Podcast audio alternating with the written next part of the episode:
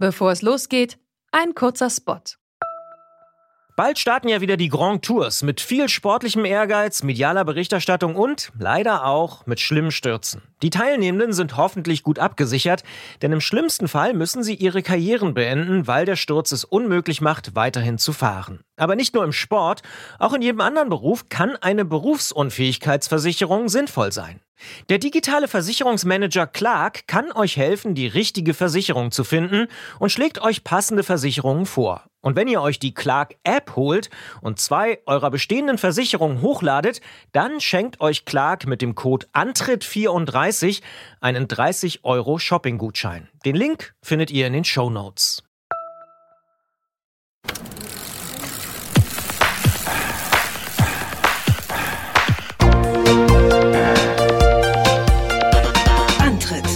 Alles rund ums Radfahren bei Detektor FM. Hier ist der Antritt, die Fahrradsendung auf Detektor FM mit der September-Ausgabe 2018. Mein Name ist Gerolf Meyer. Und ich bin Christian Bollert und ich habe ein Motto-Shirt an. Das stimmt. Das sieht auch richtig gut aus am Christian Bollert und ähm, Vielen Dank. Ja, grau meliert und ein äh, Rennrad. Zwei. Ähm, zwei Rennräder. Gerolf, wir sind zu zweit, deswegen gibt es auch zwei Fahrräder. Ja. ja.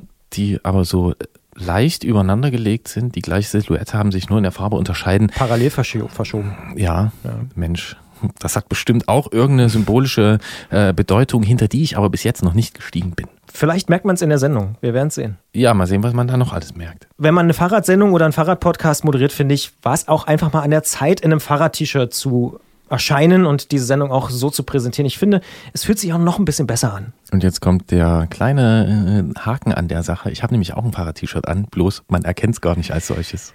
Immer um die Ecke denken. Naja. Ab und zu. Äh, und äh, das machen wir jetzt mal nicht, sondern greifen mitten rein in die Klischeemühle und spielen unvermeidlich, aber gut im September, September von Earth, Wind and Fire.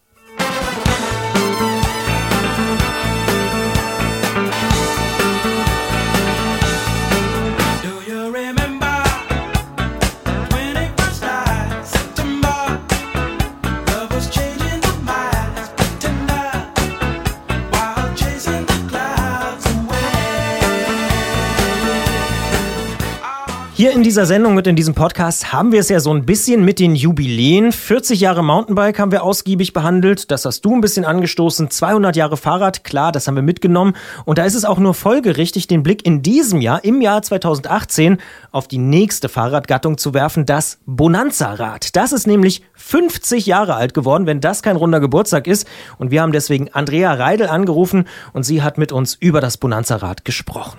Ein gewisses Alter bringen auch Vintage-Rennräder mit sich. Die kann man hier und da günstig gebraucht kaufen. Wir sehen viele davon in der Stadt rumfahren und fragen nach bei Jens Klötzer. Was können Rennräder mit Geschichte? Eine beeindruckende Geschichte ist dann auch unsere Ausfahrt des Monats, so viel kann man schon sagen.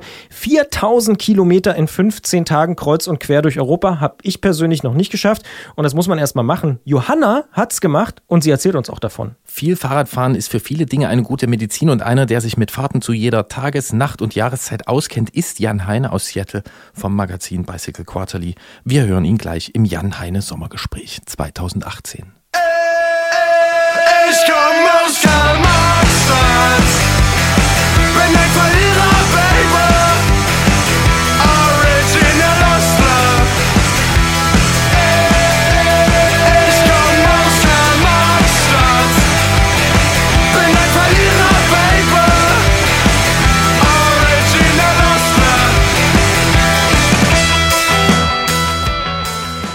Der Sommer neigt sich so langsam aber sicher dem Ende entgegen. Die Abende sind jetzt schon merklich kürzer geworden und wer die Zeit gefunden hat, hat ein paar schöne Sommertouren unternommen und trotzdem fehlt noch was zur hellen Fahrradjahreszeit, nämlich das Jan Heine Sommergespräch hier im Antritt bei Detektor FM. Das haben wir in den vergangenen drei Jahren geführt und diese Tradition wollen wir auch fortsetzen. Genau, wir wollen auch 2018 mit unserem inoffiziellen Außenreporter aus Seattle sprechen und hören, was er zum aktuellen Stand des zweckmäßigen Allwege-Rennrads zu sagen hat.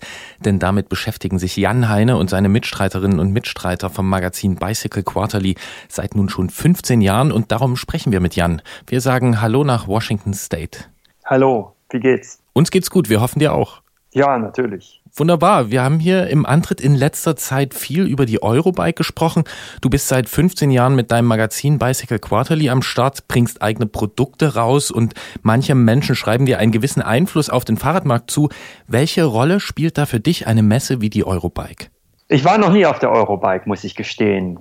Von Seattle ist Deutschland weit weg und wenn ich nach Europa fahre, dann fahre ich lieber Fahrrad, als auf einer Messe zu stehen. Für mich sind die großen Messen ja, das ist ein bisschen für mich fast ein was aus vergangenen Zeiten. Früher, bevor im Internet und so, da ging man zur Messe, guckte sich an, was gibt's Neues, was bringen die Hersteller raus. Man traf die Leute. Als Hersteller musste man da präsent sein, um mit den Händlern Kontakt aufzunehmen. Aber ich glaube, heute gibt's einfach auch andere Möglichkeiten, die Informationen ähm, zu verbreiten. Und gerade für eine kleine Firma war früher immer das Problem, dass man übersehen wurde. Man saß irgendwo in der Ecke von der Eurobike oder Interbike mit einem kleinen Stand und keiner hat richtig bemerkt, dass man da war. Man hat viel Geld ausgegeben. Und für uns ist das nicht so interessant. Wir sind, wir sind lieber, geben das Geld lieber für die Produktentwicklung aus oder machen eine tolle Geschichte, wie wenn wir in Mexiko durchs Copper Canyon, durchs, wie sagt man auf Deutsch, das Tal des Kupfers, Barranca del Cobre, gefahren sind äh, solche Sachen bringen für uns viel mehr aus Freude am Fahrradfahren, aber vielleicht auch geschäftlich. Du würdest also auch so weit gehen, du hast die Interbike schon angesprochen, die ehemals große Fahrradmesse in den USA, dass auch die an Bedeutung verloren hat? Ich glaube schon. Also es ist einfach so, die großen Hersteller sind ja ausgestiegen, weil sie ihre eigenen Messen machen. Die fliegen einfach die Reporter irgendwo hin und bringen denen nur ihre eigene Sache, ohne Konkurrenz und so weiter. Und für die Kleinen ist es eben so, das war eine, immer eine Riesenausgabe. Und mehr und mehr von denen haben sich eben auch gesagt, das kann man auch irgendwie anders machen. Und ähm, ja, ich denke, das hat sich ein bisschen überholt und auch die Händler gehen, ich weiß es nicht, nicht mehr so viel zu diesen Messen, weil im Endeffekt sie sich anders auch informieren können, welche Produkte es gibt und welche Produkte sie verkaufen wollen. Hm, nun ist zumindest hier in Europa oder auch für uns am meisten merklich in Deutschland dann schon eine gewisse Aufregung da, weil die Leute einerseits sagen, ja, vielleicht braucht man das heute alles nicht mehr, solche großen Branchentreffpunkte. Und andererseits ist man aber auch verunsichert. Was geht da verloren, wenn sich nicht mehr alle Leute an einem Ort treffen? Wie siehst du das? Das sehe ich natürlich auch schon so, aber im Endeffekt ist es dann doch so, wenn zu viele Leute da sind, dann trifft man sich ja doch nicht mehr richtig. Jeder läuft nur rum und nachher sagt man, warst du auf der Eurobike? Und der andere sagt, ja, ich habe dich aber nicht gesehen. So, man muss dann doch sich irgendwie treffen. Und das Problem ist einfach, wenn, wenn die Sachen zu groß werden. Es wäre halt schön, wenn man, sagen wir mal, nur für den Bereich, der uns interessiert, eine Messe machen könnte oder so. Und sowas gibt es ja in den USA ein bisschen mit diesen Handmade Bicycle Shows, North American Handmade Bicycle Show oder die Philadelphia Bicycle Show und solche Sachen, wo man dann schon eher die Leute trifft, die wirklich interessant sind. Oder manchmal ist es im ganz kleinen Rahmen, wie letztes Jahr in Frankreich beim Concours de Machines, wo sich wirklich nur die kleinen Rahmenbauer getroffen haben und wo man wirklich sich austauschen konnte, weil wirklich alle zusammen waren und es waren eben nicht so viele Leute und nicht so viel Betrieb es ist, ich weiß es nicht, was die Lösung ist, aber es ist eben, ja, scheinbar der Trend der Zeit scheint doch von den Messen wegzugehen. Das finde ich ganz interessant, was du angesprochen hast, diese Einsamkeit oder Loneliness, wie man wahrscheinlich logischerweise im Englischen sagen würde. Das habe ich auch ein bisschen mitbekommen dieses Jahr bei der Republika. Da hat auch jemand zu mir gesagt, irgendwie ist das Ganze so groß geworden, dass so viele Menschen da sind, dass man dann doch irgendwie so ja einsam übers Messegelände läuft und dass es eigentlich wieder eine Veranstaltung braucht, die kleiner ist, so wie du gerade angesprochen hast, wo dann eben wieder so ein 1 zu 1 Kontakt auch überhaupt erstmal wieder möglich wird, ohne Badges und Einladungen auf die Bühne. Ja, ich denke schon. Ich meine, andererseits ist es natürlich so, wenn ich weiß, dass du bei der Eurobike bist, dann treffen wir uns irgendwo. Und das sind natürlich Möglichkeiten, die verloren gehen, wenn nicht alle an einem Punkt sind, weil im Endeffekt ist es dann doch so, ja, sich gegenseitig zu besuchen und so. Man sagt immer, man hat gute Vorsätze, aber es kommt dann doch häufig nicht so hin. Und hier in den USA ist es natürlich so, die Entfernungen sind so groß, ich kann nicht mal schnell mit dem Fahrrad irgendwo hinfahren. Äh, in Deutschland ist ja doch alles Bahn und Fahrrad ähm, relativ schnell erreichbar. Und das ist hier natürlich nicht so. Hier muss man sich ins Flugzeug setzen und ist dann ja tagelang unterwegs so ungefähr. Und da sind halt doch diese persönlichen Kontakte gehen ein bisschen verloren. Wir versuchen die aufzubauen, indem wir uns einfach treffen. Jetzt in zwei Wochen haben wir unser Bicycle Quarterly An Meeting, wo jeder kommen kann. Weil ich denke, was auch wichtig ist, dass man die Kunden ein bisschen mehr oder die, die Radfahrer ein bisschen mehr einbezieht. Früher war es ja so, die Messen war die Fahrradbranche unter sich und ja, da waren ein paar, paar alte Radprofis noch dabei, die jetzt irgendwie in der Industrie arbeiteten. Aber so richtig als, als Radfahrer kam man da nicht ran. Ich, ich hatte nie daran gedacht, als ich in Deutschland Student war und mit dem Fahrrad überall rumfuhr, mal zur Eurobike zu gehen. Das, das war einfach gar nicht irgendwie äh, greifbar. Und ich denke, für mich ist der Kontakt so, zu, den, zu den echten Radfahrern viel wichtiger als irgendwelchen Branchenleuten. Du bist schon lang als Fürsprecher des vielwegetauglichen Allzweckrennrades bekannt. In einer Mail hast du uns geschrieben, dass ihr im Magazin schon 2007 vom sogenannten All-Road-Bike gesprochen habt und die Industrie jetzt nach zehn Jahren den Weg dahin gefunden habe. Wie lesen wir das jetzt? Als Beweis dafür, dass der Fahrrad-Mainstream träge ist oder dafür, dass man ihn mit sturer Beharrlichkeit doch beeinflussen kann? Letzteres auf jeden Fall. Nein, was damals passiert war, war ganz einfach. Wir wollten testen, wie Reifen sich wirklich auf der Straße verhalten. Die große Frage für uns als Langstreckenfahrer war immer der Luftdruck. Wir, wir dachten, wie alle anderen auch, dass höherer Druck schneller fährt. Aber wir haben auch gedacht, wenn man jetzt, sagen wir mal, den Druck 20 Prozent verringern könnte und nur drei Prozent langsamer fährt, dann lohnt sich das vielleicht auf einer langen Fahrt weil der Komfort ja doch größer wird. Und wenn man nicht so müde wird, dann ist man vielleicht am Ende doch schneller. Und diese Zusammenhänge wollten wir ausreizen, wo ja doch die meisten Leute nur vom Rennrad denken, äh, kommen und sagen, ja, beim 40 Kilometer Einzelzeitfahren, da ist der Komfort nicht so wichtig, da, da muss man einfach durch. Eine Stunde lang hält man das aus. Aber wenn man jetzt 50 Stunden lang Paris-Brest-Paris fährt, da, da sieht das anders aus. Und was wir festgestellt haben, ist, dass der Luftdruck überhaupt gar keine Rolle spielt. Dass im Endeffekt die Vibrationen so viel Energie kosten, wenn der Druck höher wird, dass das die geringeren Verluste im Reifen selber ausgleicht. Und daraufhin hat sich der Weg aufgetan, breitere Reifen zu machen, die genauso schnell verlaufen können wie die schmaleren Reifen, weil die mit niedrigerem Luftdruck fahren können. Also früher dachten wir, ein breiter Reifen muss einen hohen Luftdruck haben, sonst kann er nicht schnell fahren. Aber um einen hohen Luftdruck in einen breiten Reifen reinzutun, muss die Karkasse viel stabiler sein, weil der Druck einfach höher ist. Der addiert sich über die Länge der Karkasse. Und damit gab es eigentlich keine Möglichkeit, nach dem damaligen Denken Hochleistungsreifen zu machen, die breit waren. Wenn der Luftdruck keine Rolle spielt, dann kann man die gleiche Karkasse wie vom Hochleistungsrennreifen nehmen, den Luftdruck auf 3 Bar absenken und genauso schnell fahren. Und als wir das entdeckt haben, haben wir gesagt, das ist eigentlich eine Revolution weil damit kann man ein Rennrad bauen, das 42 mm, 48 mm breite Reifen hat, mit dem man auf Kopfsteinpflaster genauso fährt wie auf glatten Asphalt, das Schotterstraßen fahren kann, mit dem man alles machen kann. Und wir haben gesagt, wie nennen wir das Fahrrad? Weil wir haben uns gedacht, das muss einen guten Namen haben, sonst wird das nie populär. Und wir haben gedacht, All-Road-Bike, weil das eben ein Straßenfahrrad ist, kein Mountainbike. Weil damals war ja wirklich Mountainbike die Leute dachten, Schotter, das ist ein Mountainbike. Wir haben gesagt, nein, das ist ein Straßenfahrrad, aber eben für alle Straßen. Nicht nur für die glatten Straßen, nicht nur für Kopfsteinpflaster, nicht nur für Schotterstraßen, sondern dass überall gleich gut fährt. Und das war eigentlich der Ansatz und den haben wir dann eben propagiert. Das sagt Jan Heine und im Podcast werden wir noch weiter sprechen über den Einfluss von euren Entwicklungen und auch über natürlich viele weitere Fragen, die wir noch an dich haben im Antritt Sommergespräch mit Jan Heine. Sagen an dieser Stelle aber auf jeden Fall schon mal vielen Dank für das Gespräch. Ja, vielen Dank. Und damit sind wir auch schon mittendrin im Podcast Bonustrack. Eine Frage, die sich mir natürlich sofort aufdrängt, ist, jetzt hast du schon über die Entwicklung gesprochen, was den Reifen und den Luftdruck angeht. Bei aller Bescheidenheit, wie groß ist denn euer Einfluss tatsächlich gewesen, wenn es um das All-Road-Bike geht und die ja, Popularisierung dieses Gefährts? Ja, das ist natürlich schwer zu sagen. Ich will da auch nicht übertreiben. Aber das Erste, was ich getan hat, war damals, ähm, wir haben im Windkanal für Bicycle Quarterly auch Sachen gemessen wie Jacken und Gepäcktaschen und solche Sachen, die ja in der normalen Fahrradtechnik ähm, häufig übersehen werden. Aber für, für, für Langstreckenfahrer ist es jetzt mal viel wichtig, ja, eine Regenjacke und solche Sachen, was das denn ausmacht, auch Position und so. Und da haben wir einen der Berater von Lance Armstrong getroffen. Und mit dem haben wir diese Sachen über die Reifenbreiten besprochen. Und der hat auch äh, damals für Cervelo gearbeitet aus Kanada. Und sechs Monate später hat dann Cervelo getestet, breitere Reifen. Und im nächsten Jahr sind sie dann bei der Tour de France mit 25 mm Reifen angetreten.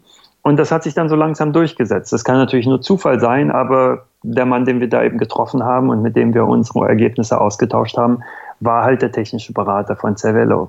Und ja, die, diese Gravel-Biking, was ja in den USA sehr populär geworden ist, das hat eigentlich ja an zwei Stellen angefangen. Ein bisschen in der Gegend um Boston und dann hier in Kaskaden in Washington, eben im Nordwesten der USA, weil wir eben viele, viele Schotterstraßen haben, die hier durch die Berge gehen. Und ja, wir waren da doch mit die Ersten, die diese Schotterstraßen aufgesucht haben, die auch im Blog, in der Zeitung darüber geschrieben haben, die Radtouren organisiert haben, sogar ein Rennen, ein Schotterrennen haben wir damals, wann war das, 2007 oder so organisiert. Ich habe jetzt vor kurzem die Strecke nochmal nachfahren wollen. Die kann man gar nicht mehr befahren, weil die völlig zugewachsen ist. Also so lange ist das schon her. Und dann in den USA war es ja so, als dieses Lance Armstrong-Fiasko kam, da war das Rennrad plötzlich völlig out. Und da musste die Fahrradindustrie was Neues finden. Und das Gravelbike hat sich halt angeboten, den Traum von Freiheit und all diese Sachen.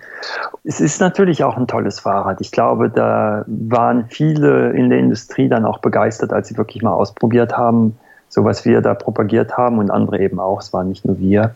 Und haben gedacht, ja, das, das ist eben was, was wirklich auch Zukunft hat. Das Thema Gepäcktransport hast du eben auch schon angesprochen ähm, bei der Sache mit dem Windkanal. Äh, und wenn man dir so folgt, deinen Artikeln folgt, dem, was ihr da so macht, dann ist das immer ein großes Thema gewesen, dass man auch am Fahrrad was mitnimmt. Mit vielen sogenannten Bikepacking-Rädern und Taschensystemen scheint auch dieser Aspekt im Mainstream angekommen zu sein. Äh, wie beurteilst du das, was da so in diesem Bikepacking-Sektor passiert? Ja, ich meine, das ist einfach notwendig. Ich meine, keiner kauft ein Auto, das keinen Kofferraum hat. Und ähm, wenn du in die Berge fährst hier bei uns und äh, plötzlich kommt einfach nur ein paar Wolken oder so, dann kann die Temperatur um 15 Grad absinken. Und wenn du kein Trikot mit hast, ein langärmliches oder eine Regenjacke, dann frierst du nicht nur, das kann sogar gefährlich werden. Und auch sonst, ich meine, bei einer langen Fahrt, du fährst morgens los bei Sonnenaufgang und es ist halt noch kühl. Und häufig siehst du dann die Leute unheimlich schwitzen, wenn wir mittags zurückkommen, weil sie halt ihre langen, ärmeligen Sachen nicht ausziehen können, weil sie nirgendwo zum Verstauen haben. Und ja, wenn du hier in die Berge fährst, da gibt's keine Cafés oder Imbiss oder, oder Tankstellen oder so, wo du mal schnell was kaufen kannst. Da musst du dein Essen halt mitnehmen. Und das ist eben eine Freiheit, die du hast, wenn du ein paar Sachen am Fahrrad mitnimmst, dass du einfach auch deine Fahrt ausdehnen kannst. Du brauchst nicht zurück, sondern ja, wenn du Lust hast, dann fährst du einfach ein bisschen weiter. Ist das vielleicht auch der Grund, ich sag mal so, die Geografie, dass das vielleicht in den USA noch ein bisschen ausgeprägter ist als in Europa, wo es ja dann doch fast überall irgendein Bergdorf gibt oder ein Café? Kann schon sein. Ich glaube schon, dass das eine Rolle spielt. Aber ich denke auch in Europa ist es so, dass, wie soll man sagen, wenn man plötzlich das Fahrrad hat, dann sieht man auch die Möglichkeiten. Früher war das so, da hatten wir hier auch keine Schotterstraßen gesehen. Da fuhren wir mit dem Rennrad und da gingen zwar die Schotterstraßen in die Berge, aber man hat überhaupt nicht beachtet, weil man da sowieso nicht lang fuhr. Sondern man fuhr immer nur auf den Straßen im Tal oder den, den geteerten Straßen, wo es halt viel Verkehr gab und so weiter. Und wenn man dann einmal die Schotterstraßen entdeckt und wenn man die Möglichkeiten entdeckt, dann sieht man plötzlich, was man alles machen kann. Und wenn man dann das Fahrrad hat, mit dem man auch wirklich mal 20 Kilometer ohne Auftanken fahren kann, dann gibt es auch wieder ganz andere Möglichkeiten. Nun ist das Thema eben sehr prominent am Markt. Es gibt einen Haufen Allroad und Gravel Bikes und da gibt es ja nicht nur einen Typ, sondern eigentlich viele verschiedene Bauformen. Das geht los mit der Reifengröße, über die Reifenbreite, die Antriebe sind unterschiedlich und auch die Art und Weise, wie man Gepäck transportiert, die unterscheidet sich ja ziemlich. Ne? Also da gibt's Sachen, die schnallst du einfach nur dran, da hast du überhaupt keinen Träger mehr. Es gibt klassische Gepäckträger und dann sieht man bei euch eher so die klassische, die sehr klassische Variante mit so einem Frontgepäckträger Ladungsträger und noch so einem kleinen Dekaleur, der das da festmacht.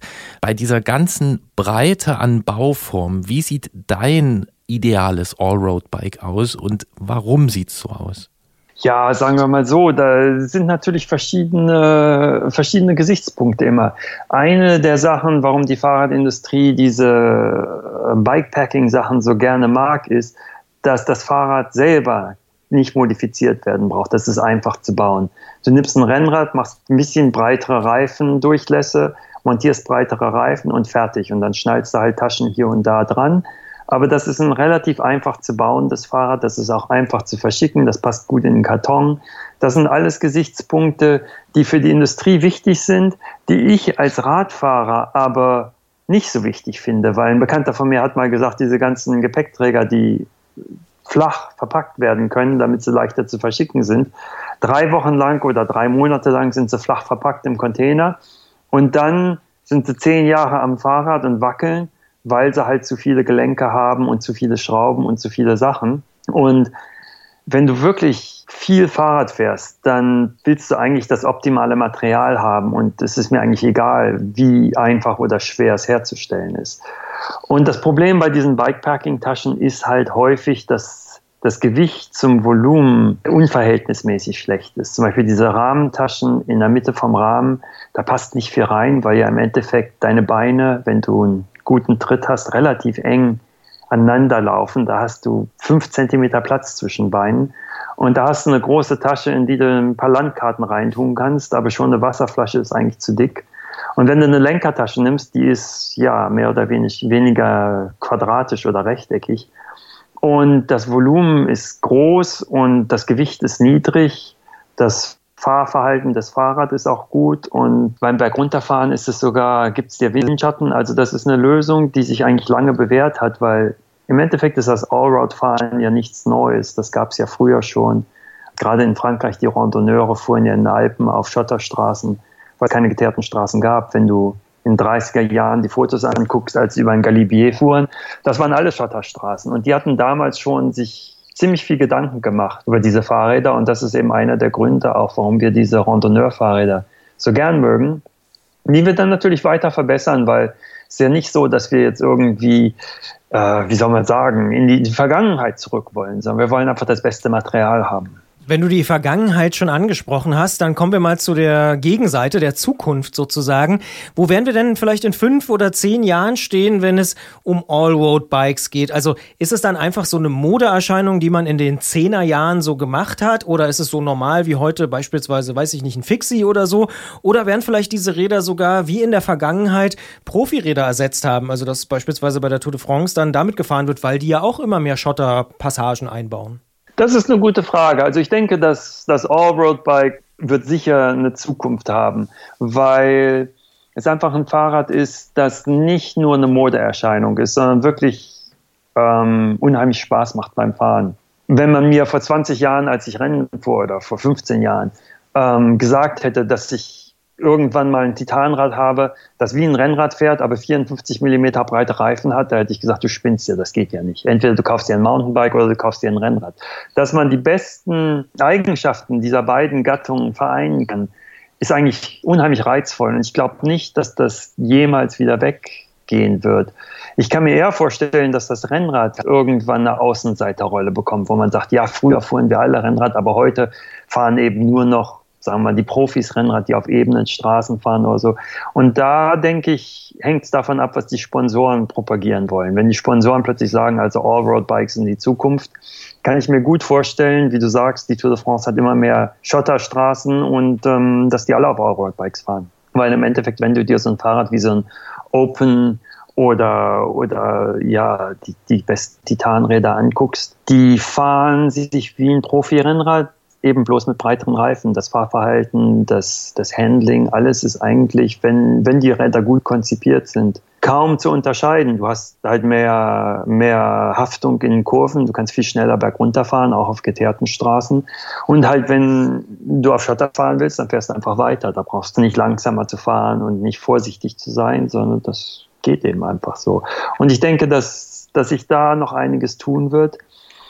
Was sicher kommen wird, ist, dass die Leute sich Gedanken machen werden mit Federung. Vielleicht, äh, man sieht ja immer mehr, dass es vielleicht vorne ein bisschen Federung gibt, weil eben gerade die Carbongabeln heute doch sehr steif sein müssen, damit sie stabil genug sind. Eine alte Stahlgabel hat halt die Federung schon eingebaut, wenn es eine gute ist ja, mal sehen, wie das alles weitergeht. Ich denke, da wird sich noch einiges technisch tun, aber im Großen und Ganzen glaube ich, dass wir mittlerweile schon zu einem Punkt gekommen sind, wo wir doch eine gewisse Reife in dieser, in dieser Gattung haben. Ja, und jetzt begleitest du diese Gattung ja, wie gesagt, schon seit 15 Jahren. Da könnte man jetzt von außen auf die Idee kommen, Mensch, dem Mann, dem muss doch da mit dem Thema auch mal irgendwie langweilig werden. Da hätte ich jetzt zwei Fragen dazu. Erstens, ist das so? Wird dir da manchmal langweilig? Und zweitens, was sind für dich gerade die Themen, die wirklich spannend sind? Ja, langweilig wird's nie, weil Radfahren wird einfach nicht langweilig. Und Radfahren in Bergen und Radfahren abseits von den vielbefahrenen Straßen ist noch weniger langweilig. Also selbst wenn ich den gleichen Bergpass schon fünf oder zehn Mal gefahren bin, das wird nie langweilig. Und für mich ist einfach das Interessante das Fahrradfahren. Das Fahrrad selber ist eigentlich nur ein Werkzeug, damit ich fahren kann. So wie ein Wanderer auch kein Enthusiast für Wanderschuhstiefel ist, sondern der braucht halt die besten Wanderstiefel, damit er in die Berge gehen kann und, und halt nicht, nicht sich in Knöchel bricht oder so. So ist für mich das Fahrrad eben auch das Werkzeug, damit ich fahren kann. Und je weniger ich über das Fahrrad nachdenken muss, desto mehr kann ich mich der Leidenschaft des Radfahrens hingeben. Deshalb sind wir halt immer am Tüfteln, damit das Fahrrad so gut wird, dass wir nicht mehr drüber nachdenken brauchen.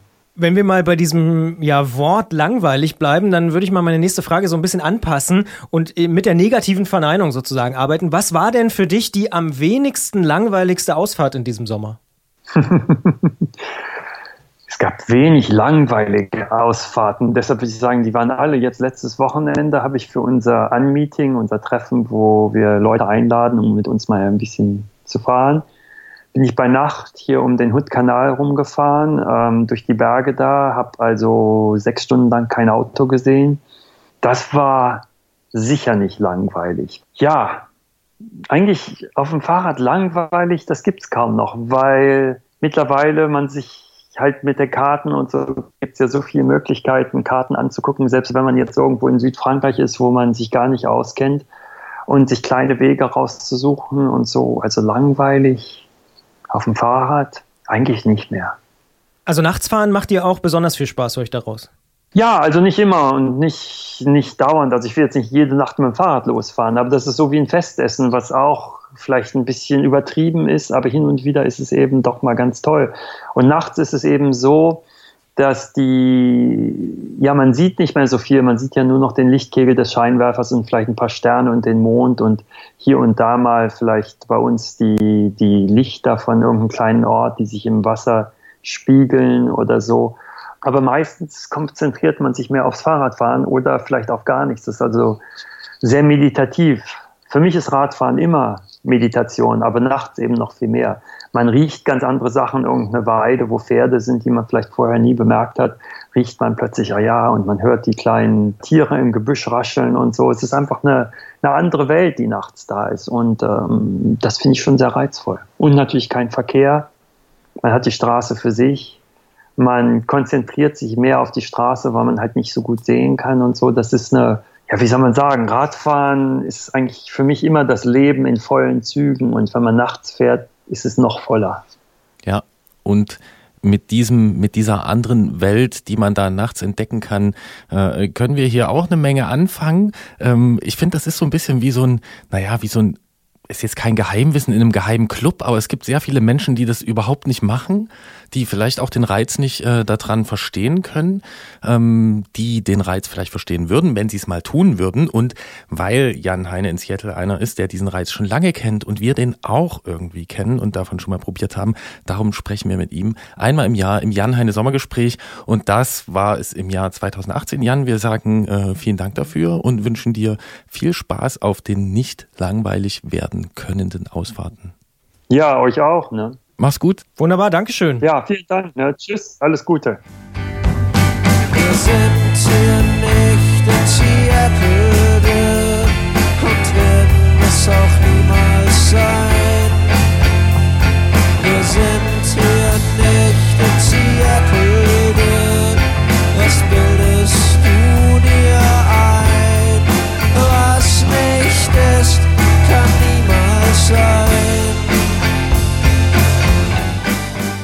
Ich muss ja jedes Mal, äh, wenn wir dieses Sommergespräch führen, immer wieder feststellen, dass Jan Heine wirklich immer noch so wahnsinnig begeistert vom Fahrradfahren erzählt und offensichtlich ja auch immer noch mit so einer, ja, ich möchte es im positiven Sinne kindlichen Begeisterung vom Fahrradfahren spricht und das auch so wahnsinnig gut beschreiben kann. Also ich finde äh, jedes Jahr einen Höhepunkt hier im Antritt. Für mich persönlich. Ja, das kommt da so zusammen. So eine, ja, diese Begeisterung und dann aber auch diese Beharrlichkeit. Ja. So, die, die in den letzten 15 Jahren da an den Tag gelegt haben. Und äh, ja, die haben da ganz schöne Bretter gebohrt und naja, waren zumindest daran beteiligt, dass äh, wir heute ein paar andere Fahrräder fahren können. Und ich bin auch überzeugt, dass diese ganze All-Road-Geschichte wirklich nicht nur so eine Eintagsfliege ist, nicht nur so eine Modeerscheinung, sondern dass das wirklich bleiben wird.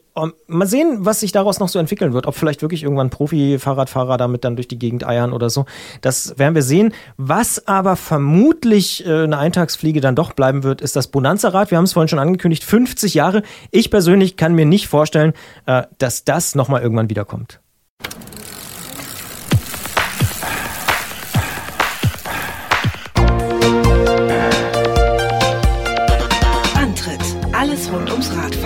Detektor FM. Geweihlenker, Fuchsschwanz und Sturmklingel. Wer dabei direkt an das Bonanza-Rad denkt, ist vermutlich in den 70er oder 80er Jahren aufgewachsen, denn damals sind diese aus heutiger Sicht so merkwürdigen Räder total angesagt gewesen. Jetzt, in diesem Jahr, feiert das Bonanza-Rad, wie es in Deutschland genannt wurde, sein 50-jähriges Jubiläum. Denn 1968 ist das erste deutsche Bonanza-Rad im Neckermann-Katalog aufgetaucht. Auch den gibt's ja heute nicht mehr. Was bleibt hängen von diesem merkwürdigen Fahrrad, was mich persönlich irgendwie eher an getunte Autos erinnert? Das bespreche ich mit Andrea Reidel, denn sie arbeitet seit Jahren als Fahrradjournalistin. Viele kennen sie bestimmt auch als Autorin des Zeitblocks Velophil. Und in diesem Jahr ist von ihr das Buch 101 Dinge, die ein Fahrradfan wissen muss, Fahrradwissen für Bikebegeisterte erschienen. Ich sag Hallo Andrea. Hallo Christian. Kannst du dich noch an deinen persönlichen Erstkontakt mit dem Bonanza-Rad erinnern? ja, sehr gut. Unsere, also ich bin in ähm, so einer Mehrfamilienhaussiedlung aufgewachsen und die Nachbarsjungen äh, davon hatten zwei ein Bonanza-Rad und ähm, das war natürlich damals, also Anfang der 70er, unglaublich. Solche Kinderräder gab es damals nicht. Die waren schon was Besonderes und ähm, die waren auch extrem teuer für damalige Verhältnisse. Und die beiden haben auch gut auf ihre Räder aufgepasst. Also der eine, der war zwei Jahre älter als ich, der hat mich nie fahren lassen. Und der andere, der war so alt wie ich, der hat mich fahren lassen, wenn ähm, die anderen Jungs nicht geguckt haben. das heißt, man kann schon sagen, oder früher hätte man gesagt, das waren die Coolen aus der Schule, die so ein Rad hatten. Ja, auf jeden Fall. Wie würdest du denn das Bonanza-Rad im Vergleich zu anderen Fahrrädern einordnen? Denn es ist ja schon ziemlich speziell. Ähm, ja, also ich denke, das war damals auf jeden Fall eine Modeerscheinung. Das entsprach ja ziemlich äh, dem Zeitgeist. Damals gab es in, äh, in Amerika die Easy Rider Bewegung und äh, auch den Film. Und das hatte ja schon so ein Kult, so ein bisschen Freiheit ähm, und diese, diese hohen Lenker und diese hohe Rückbank, diesen äh, Sally Racer, äh, wo man dann auch diesen Fuchsschwanz dran befestigt hat. Das war ja schon außergewöhnlich und hat ja auch so ein bisschen äh, ans Motorradfahren erinnert. Und das fanden damals ja alle ziemlich cool. Und dann noch mit dieser äh, Schaltung zwischen den Beinen am Oberrohr, das hatte so ein bisschen Autofahrer-Style, es hat so ein bisschen an die Ami-Schlitten erinnert und das war damals einfach ziemlich cool. Das heißt, mein Bauchgefühl, weil ich persönlich hatte eigentlich nie so einen richtigen Erstkontakt mit einem echten Bonanza-Rad, dieses Bauchgefühl, so Autotuning, Motorradtuning ist gar nicht so falsch. Ja, also ich würde eher sagen, ähm, Motorradtuning, ganz klar. Und ähm, also ich finde auch heute noch, wenn man die Räder sieht, die sind ja charmant. Also die haben ja, die versprühen ja so ein gewisses Flair. Es ist jetzt ja nicht, dass die besonders toll gefahren sind. Die waren ja damals schon ziemlich schwer. Und wir waren ja alle maximal Grundschule. Für uns waren die super schwer. Aber da ging es ja auch gar nicht mehr so ums Fahren, da ging es ja auch darum, dass man die so ein bisschen gepimpt hat. Dann kamen diese Spielkarten oder Bierdeckel in die Speichen und ähm, manche hatten dann, wie gesagt, schon so einen Fuchsschwanz oder irgendeine Fahne da dran. Und es waren so viele nette Kleinigkeiten. Die äh, Griffe, die waren genoppt und das war schon oft mehr Schein als Sein.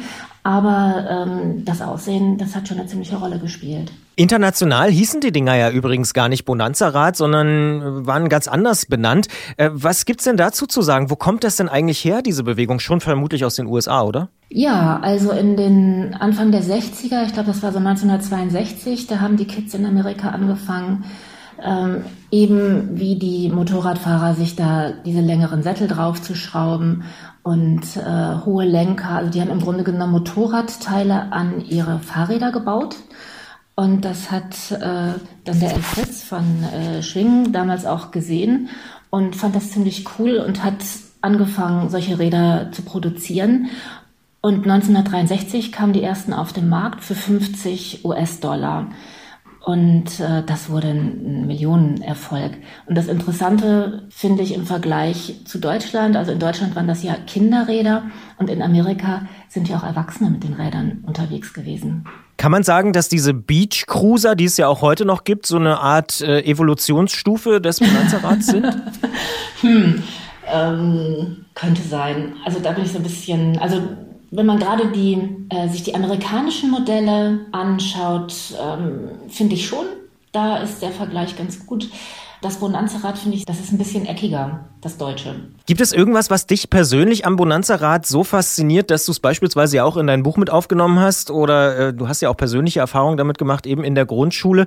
Äh, es ist schon irgendwie so ein ganz besonderes Fahrrad, was so total aus der Art schlägt, oder? Ich finde, das macht den Reiz für mich persönlich irgendwie aus. Ja, ich glaube, es hat einfach so eine kleine Fangemeinde, die auch sehr treu ist. Ich würde das so ein bisschen mit den Klapprädern der 70er vergleichen. Die waren jetzt technisch ja nicht wirklich ausgefeilt, aber die haben ja auch heute noch ihre äh, Fangemeinde, wo die, die sieht man ja heute häufiger im Straßenverkehr als die Bonanza-Räder, was sicherlich damit eben auch zu tun hat, dass die sehr schwer sind. Die sind nicht wirklich schön zu fahren, aber die geben eben optisch viel her und ähm, ja, auch viel Chrom und wie gesagt schon gerade diese Schaltkonsole. Das sind Sachen, die sehen schick aus.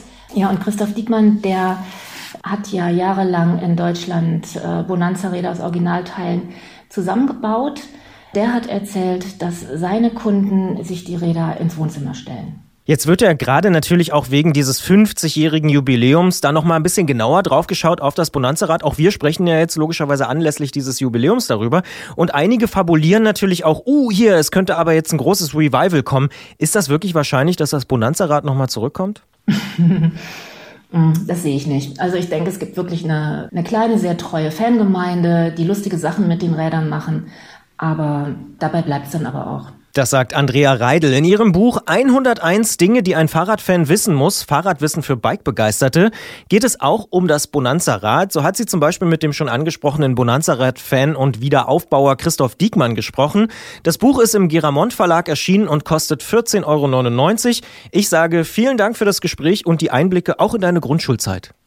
Vielen Dank. Tschüss. Und wir hören jetzt natürlich die passende Hymne für alle Bonanza-Rad-Fans. Hier sind Fischmob mit Bonanza-Rad. Ich fahre mit dem Bonanza-Rad durch die Hansestadt, ich fahre mit dem Bonanza-Rad durch die Hansestadt, ich fahre mit dem Bonanza-Rad durch die Hansestadt, damit ein jeder sieht, was für ein geiles Rad ich habe. Ich fahre mit dem Bonanza-Rad durch die Hansestadt, ich fahre mit dem Bonanza-Rad durch die Hansestadt, ich fahre mit dem Bonanza-Rad durch die Hansestadt, damit ein jeder sieht, was für ein geiles Rad ich habe. Hast du mal eins gehabt? So ein Bonanza-Rad?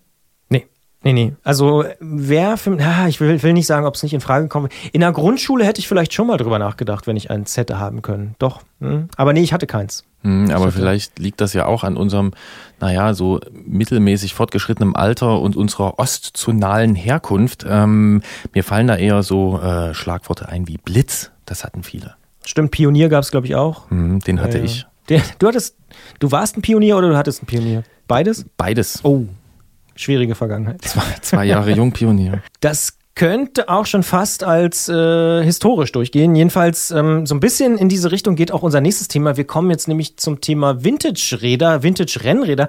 Und das war ja auch äh, in der DDR, für Leute, die in der DDR aufgewachsen sind, eher selten. Oder anders, wenn sie eins hatten, dann war es sowieso fast schon Vintage irgendwie. Also es war so ein bisschen schwierig. Man könnte es sogar auf die Spitze treiben und sagen, die Räder, die im Laden standen, fabrikneu, die waren auch schon irgendwie Vintage.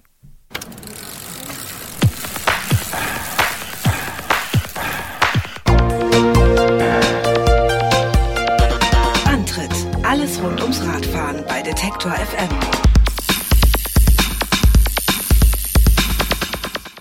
In dieser Sendung hat Christian mit Andrea Reidel schon über das Bonanza-Rad gesprochen und sie hat ja gesagt, dass es eine vergangene Modeerscheinung ist, die heute auf der Straße kaum noch eine Rolle spielt. Das ist eher so ein Liebhaberding und für manche Menschen sicher eine schöne Erinnerung an Kindheitstage. Doch es gibt auch historische Fahrräder, die noch zu zigtausenden unterwegs und offensichtlich auch irgendwie angesagt sind. Die Rede ist von alten Rennrädern mit schlanken Stahlrahmen, die man eigentlich ja fast in jeder Unistadt sieht, wo sie oft auch als Alltagsrad eingesetzt werden. Zum Beispiel auch von unserem Musikchef, das darf ich an dieser Stelle verraten. Gregor, der fährt auch so ein Ding. Die kleinen Anzeigen sind voll davon und es gibt sogar spezialisierte Händler mittlerweile für diese alten Rennräder. Irgendwas muss also dran sein an den Vintage-Rädern und wenn das einer weiß, dann unser Techniker aus der Tourredaktion Redaktion Jens Klötzer aus München, wo ich auch schon viele dieser Räder gesehen habe. Klingeln bei Klötzer. Die Technikfrage beim Antritt auf Detektor FM. Tourredaktion Jens Klötzer, schönen guten Tag. Hallo Jens. Hallo.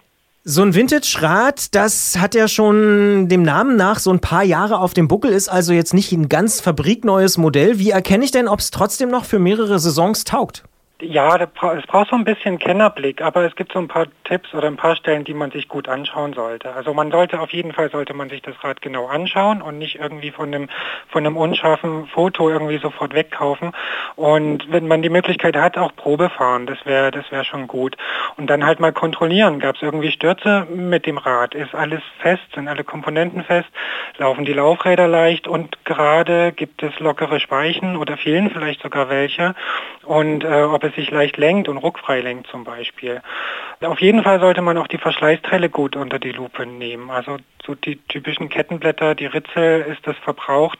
Die Felgenringe mal äh, auf Bremsspuren untersuchen, so Schleifspuren vom Schuh an der Kurbel, ist der Lack noch gut. Das sind so alles Anzeichen, ob ein Rad viel oder wenig gefahren wurde. Und ähm, dann natürlich auch nach Anzeichen von Unfällen schauen. Ja, also wenn irgendwie das Vorderrad verdächtig nah am Rahmen steht oder wenn so knapp hinterm Steuerrohr der Lack vom, vom Rahmen abgeplatzt ist, dann würde ich sagen, Finger weg. Dann ist das Rad irgendwo mal draufgefahren und äh, dann sollte man sich lieber was anderes suchen. Und ja, auch Rost ist ein Zeichen, dass ein Rad viel draußen gestanden hat, würde ich auch nicht kaufen. Und äh, auf jeden Fall auch mal die Sattelstütze lösen, Sattel verstellen und den Vorbau lockern, wenn es geht, weil das ist gerne mal festgerostet und wenn das richtig festgerostet ist, auch kaum noch zu reparieren oder zumindest nicht mit vertretbarem Aufwand. Das sind so Sachen, die ich mir auf jeden Fall anschauen würde. Das ist ja eine ziemlich lange Liste. Ja, ist es, aber ähm, wenn ich mit einem Rad lange Spaß haben will, dann sollte es äh, rundherum in Ordnung sein, weil äh, gerade die alten Dinger zu reparieren kann dann oft ein bodenloses Fass werden. Und ähm, ja, da ist gerne mal was geschönt und hier und da mal ein neues Teil dran geschraubt, was dann so ein bisschen blendet. Aber ähm, ich würde mir das schon genau angucken, wenn ich lange damit unterwegs sein will. Ja, jetzt würdest du dir das natürlich mit dem dir eigenen Techniker-Expertenblick anschauen. Das ist vielleicht für jemand, der nicht so Ahnung von der Materie hat, ähm, nicht so einfach. Gibt es denn Qualitätsunterschiede, die sich schnell und einfach einschätzen lassen? Gibt es so Warnsignale, die man erkennen kann? Als Laie eigentlich nicht. Also das wird wirklich schwierig, weil die Räder doch auf den ersten Blick alle gleich aussehen, irgendwie schlank, filigran, äh, Lenker, Schaltung, Bremsen und ähm, die erkennt man nicht auf den ersten Blick. Man muss, sollte sich da schon irgendwie ein bisschen kundig machen ähm, und Qualität kaufen, weil das ist so, dass das, schon das teure Zeug hat teilweise schon schlecht funktioniert damals und das billige schon dreimal nicht. Und ähm, da muss man sich ein bisschen in die Materie einarbeiten oder man nimmt jemanden mit, der sich damit auskennt, äh, wenn man sowas kaufen will. Man kann sich natürlich ein bisschen bei dem Verkäufer nach der Vorgeschichte erkundigen, aber so auf den ersten Blick zu beurteilen, ob das Rad noch gut ist oder nicht, das geht leider nicht. Würdest du sagen, es gibt irgendwie so ein ausschlaggebendes Kriterium, wo du so eine Entscheidung, ja, ich sag mal, zumindest im ersten Moment fällen könntest? Also das muss unbedingt passen aus deiner Sicht? Es sollte wenig benutzt aussehen. Das ist schon mal das Maßgebliche. Also ähm, es gibt halt bei den alten Rennrädern so den glücklichen Umstand, dass es viele Räder oder vor allen Dingen auch viele hochwertige Räder gibt, die nicht viel gefahren wurden oder zumindest sehr, sehr gut gepflegt sind. Und nach, genau nach sowas sollte man suchen, ähm, weil man das oft auch zum gleichen Preis bekommt wie so ein völlig abgerocktes. Und ähm, wenn das gut gepflegt ist und gehegt, dann, ja, dann kann man da schon zugreifen. Aber besser ist es, wenn ich mich ein bisschen kundig mache, was war denn Qualität und was nicht, weil äh, das geht dann am Ende doch auch die Haltbarkeit und auch auf die Funktion. Hm, jetzt äh, stellen wir uns mal vor, man hat sich da kundig gemacht. Ähm, unsere Testperson ist ein 1,95 Meter Lulatsch, der geht dann irgendwo hin und sieht dann ein Rennrad mit einer 54er Rahmenhöhe. Was ist denn noch ein Kriterium neben der Qualität und dem, dem äh, Erhaltungszustand von Komponenten? Naja, 1,95 und 54er Rahmenhöhe passt halt schon mal nicht. Auf jeden Fall sollte man auf die richtige Größe achten. Klar, das Rad soll passen. Die alten Stahlrahmen, die gab es da so in ein bis zwei Zentimeter Abständen, ganz fein abgestuft. Da ist also für jeden was dabei. Wobei sehr kleine und sehr große Räder natürlich eher selten sind. Da muss man sich gegebenenfalls auch irgendwie auf eine längere Suche einstellen. Ansonsten, ja, bei der Passform muss man so mit dem Vorlieb nehmen, was damals so für Rennradfahrer gedacht war. Also die Räder sind gnadenlose Streckbänke. Die sind lang, die sind sportlich, die Lenker sind tief, dünn und hart. Also wer da irgendwie merkt, ähm, bei der ersten Probefahrt die Größe passt zwar, aber ich würde gerne etwas bequemer sitzen, der kann eigentlich gleich davon Abstand nehmen. Also wirklich bequeme Rennräder gibt es, aber eigentlich erst seit so 10 bis 15 Jahren. Und äh, die sehen dann nicht mehr Vintage aus. Also wer da schön sein will, der muss leider leiden. Ja. Ja, jetzt ist mir das immer noch ein bisschen zu expertenmäßig, wenn du sagst, ja, es muss halt passen. So, wann passt denn? Was sind denn so ganz einfache Anzeichen, die ich völlig ohne Ahnung äh, hernehmen kann, um zu sehen, passt mir das Rad oder nicht? Also ähm, was man oft sieht, sind so Mädchen auf viel zu großen Rennrädern, wo der Sattel so auf dem Oberrohr sitzt und die sich dann unheimlich strecken müssen, um überhaupt an den Lenker zu kommen, geschweige denn an die Bremshebel, dann ist es zu groß. Also die Sattelstütze sollte so 10 bis 15 Zentimeter aus dem Rahmen rausschauen und ich sollte gescheit an den Lenker und an die Bremshebel kommen.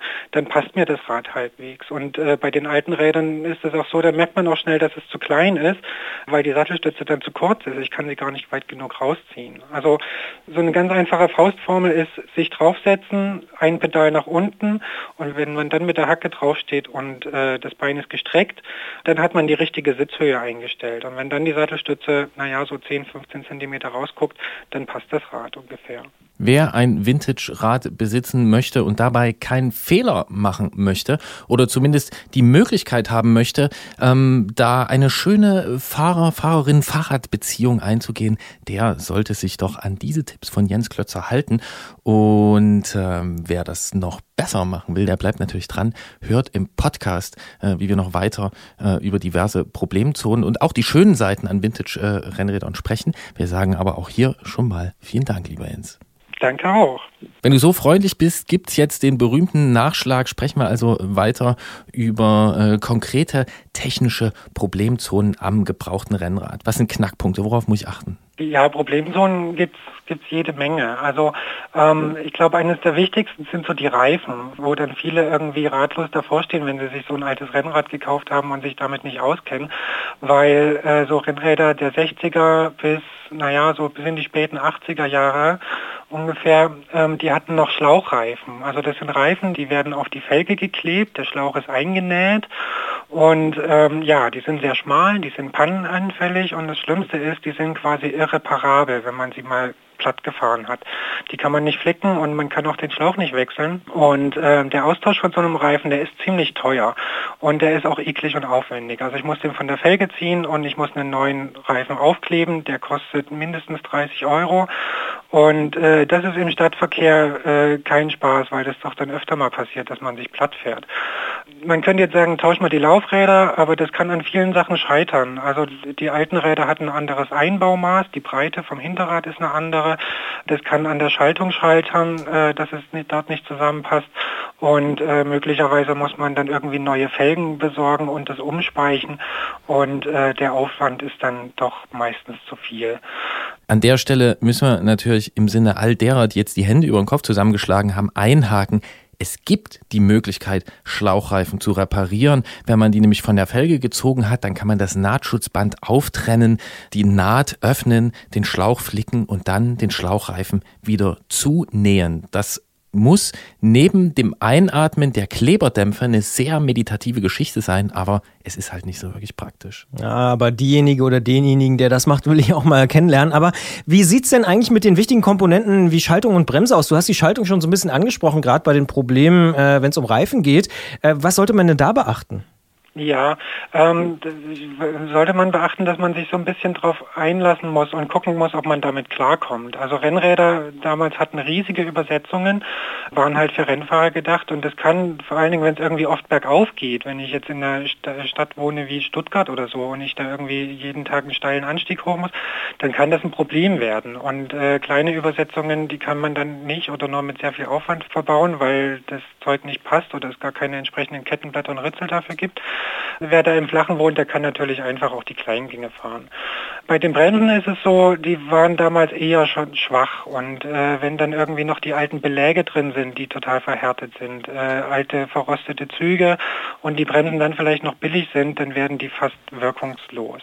Man kann da mit neuen Bremsbelägen und neuen Zügen schon ein bisschen was tun, das bewirkt schon viel, aber eine moderne Scheibenbremse wird es natürlich trotzdem nicht. Und äh, ja, darauf muss man sich einlassen und muss ein bisschen vorausschauender fahren. Ich sehe schon, so ein Vintage-Rennrad, das hat bei dir schon, naja, sich einer ziemlich harten äh, Sicht- und Funktionsprüfung zu stellen. Wo kann es denn noch tückisch werden? Die Ersatzteilversorgung kann tückisch werden, besonders so Verschleißteile, ja, Ritzel, Kettenblätter, Bremsgriffgummi ist auch ganz beliebt. Das sind so Kleinteile, die aber irgendwie wichtig sind, aber die einfach nicht mehr hergestellt werden und die ich nicht mehr kriege im Laden. Da sollte man, wenn man es kauft, schon mal auf den Zustand achten, hält es vielleicht noch eine Weile, weil äh, wenn es dann ersetzt werden muss, dann kann es passieren, dass ich lange, lange danach suchen muss, bis ich da irgendwie Ersatz finde. Einfacher sind so Ketten, Baudenzüge, Bremsbeläge, Lenklager, Lager. Da passt oft auch modernes Zeug. Aber man muss schon sagen, man sollte grundsätzlich, glaube ich, ein bisschen schrauben lernen und sich ein bisschen mit der Materie beschäftigen. Was passt an mein Rad, was passt nicht, weil das einfach zum Radhändler bringen, das kann auch ein böses Erwachen geben. Die sind oft überfordert, damit die Teile überhaupt zu besorgen und machen dann gerne mal alles neu, damit es dann irgendwie zusammenpasst und äh, das, das kann teuer werden. Na gut, jetzt könnte ich aber auch sagen, die Teile, die eben nicht passen, die ersetze ich einfach. Also kauft die vielleicht dann im Internet oder so. Geht das? Also auf dem Gebrauchtmarkt, ja, da findet man schon noch sehr viel, aber man muss da eben auch wissen, was passt an dem Rad und was nicht, äh, weil da doch ja viele Probleme auf, auftreten können, dass es nicht zueinander passt. Ähm, Im Laden finde ich für solche, für solche alten Teile in den wenigsten Fällen was. Also wie gesagt, so Reifen, Bremsbeläge, das geht noch, aber sobald es irgendwie an Schaltungs- und Bremsenteile geht oder Tretlager oder sowas, dann wird es echt schwierig, weil die neuen Sachen da nicht mehr zusammenpassen. Da hat das Vintage-Rennrad jetzt ja gut sein Fett wegbekommen und ich kann das irgendwie so nicht stehen lassen. Ich verstehe das alles, was du sagst. Ich kenne auch diese Probleme, die man da haben kann. Die scheinen sich immer so fortzupflanzen. Also wenn das eine nicht passt, dann will ich das ändern, dann bewirkt es gleich äh, dort noch was an dem nächsten Bauteil. Trotzdem, nenn mir doch mal wichtige Argumente dafür, ein Vintage-Rennrad im Alltag zu fahren. Es gibt natürlich wichtige Argumente dafür. Ich bin auch äh, selber viel alte Rennräder zu Studentenzeiten noch gefahren und ähm, habe das alles schon durch. Aber trotzdem lohnt sich dann der Aufwand schon, weil auch wenn die Räder alt sind, ähm, das sind natürlich trotzdem Sportgeräte und das sind sehr leichte und echt schnelle Räder. Und äh, mit so ein bisschen Umsicht kommt man da auch in der Stadt gut klar. Es ist ja alles fast asphaltiert und dann kann man auch Rennrad fahren. Technisch sind die Dinger sehr simpel. Man kann sehr viel selber machen machen. Das ist das Gute dran. Und äh, ja, meist sind die Dinge auch hochwertig und langlebig. Und gerade so die hochwertigen sind eben auch oft wenig gefahren und gut gepflegt. Und dann kann man schon lange damit Spaß haben. Dazu kommt, wenn man sich da ein bisschen mit auskennt und das Richtige kauft und ein bisschen selber machen kann, dann ist es echt günstig. Also man kann so für 100 bis 200 Euro ein verdammt gut erhaltenes, verdammt gutes altes Rennrad schießen und kann dann richtiges Schnäppchen machen. Weil, und mehr als 300 sollte man dann eigentlich nur für sehr, sehr gut erhaltene Stücke ausgeben. Und äh, naja, äh, wie schon eingangs gesagt, es sieht einfach immer gut aus, egal ob es neu oder alt ist. Und ähm, ein schnelles, günstiges Rad, äh, was will man mehr? Hast du noch eins im Keller stehen? Eins, ähm, ich muss kurz überlegen, aber es sind sieben oder acht.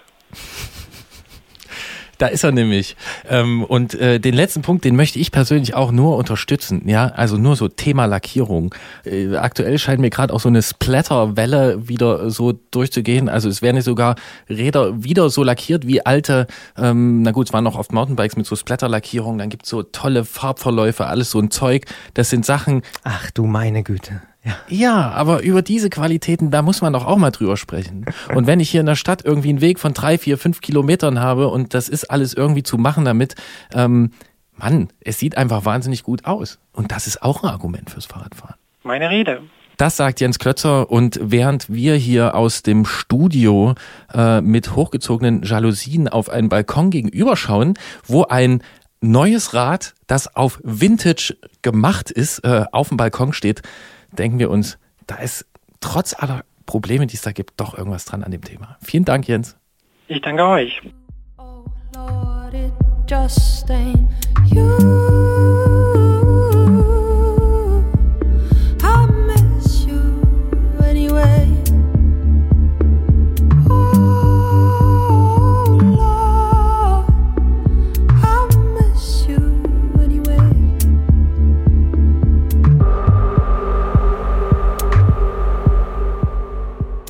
Also ich muss zugeben, dass ich eher mit meinem jüngeren Rennrad fahre als mit dem älteren. Ja, geht mir persönlich auch so, obwohl ich diesen Reiz schon auch verstehen kann, den du ja auch noch mal so ein bisschen äh, betont hast und deutlich äh, gemacht hast es ist, sieht schon auch wahnsinnig cool aus, aber ja, mir fällt schon auch ab und zu auf, dass der eine oder die andere manchmal auch ein bisschen komisch aussieht dann auf den Dingern, wenn es eben nicht richtig passt und wenn man dann so durch die Stadt eiert und so. Aber ja, klar, also die haben schon auf jeden Fall, wie sagt man so schön, Charakter, diese Fahrräder. Sie ja, ja, ja, und na, es kommt natürlich wie bei jedem Rad und wie bei ganz, ganz vielen Dingen darauf an, dass es passt.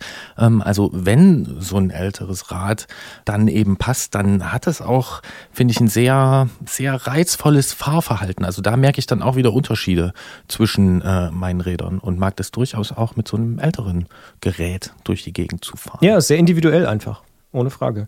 Ich glaube, Johanna hat bei ihrer Ausfahrt des Monats, über die wir gleich reden, ähm, lieber ein neues Fahrrad benutzt, weil mit einem Vintage-Rad wäre es zumindest schwierig geworden. Hm, Finde ich aber auch irgendwie gut, dass wir gar nicht über das Fahrrad gesprochen haben.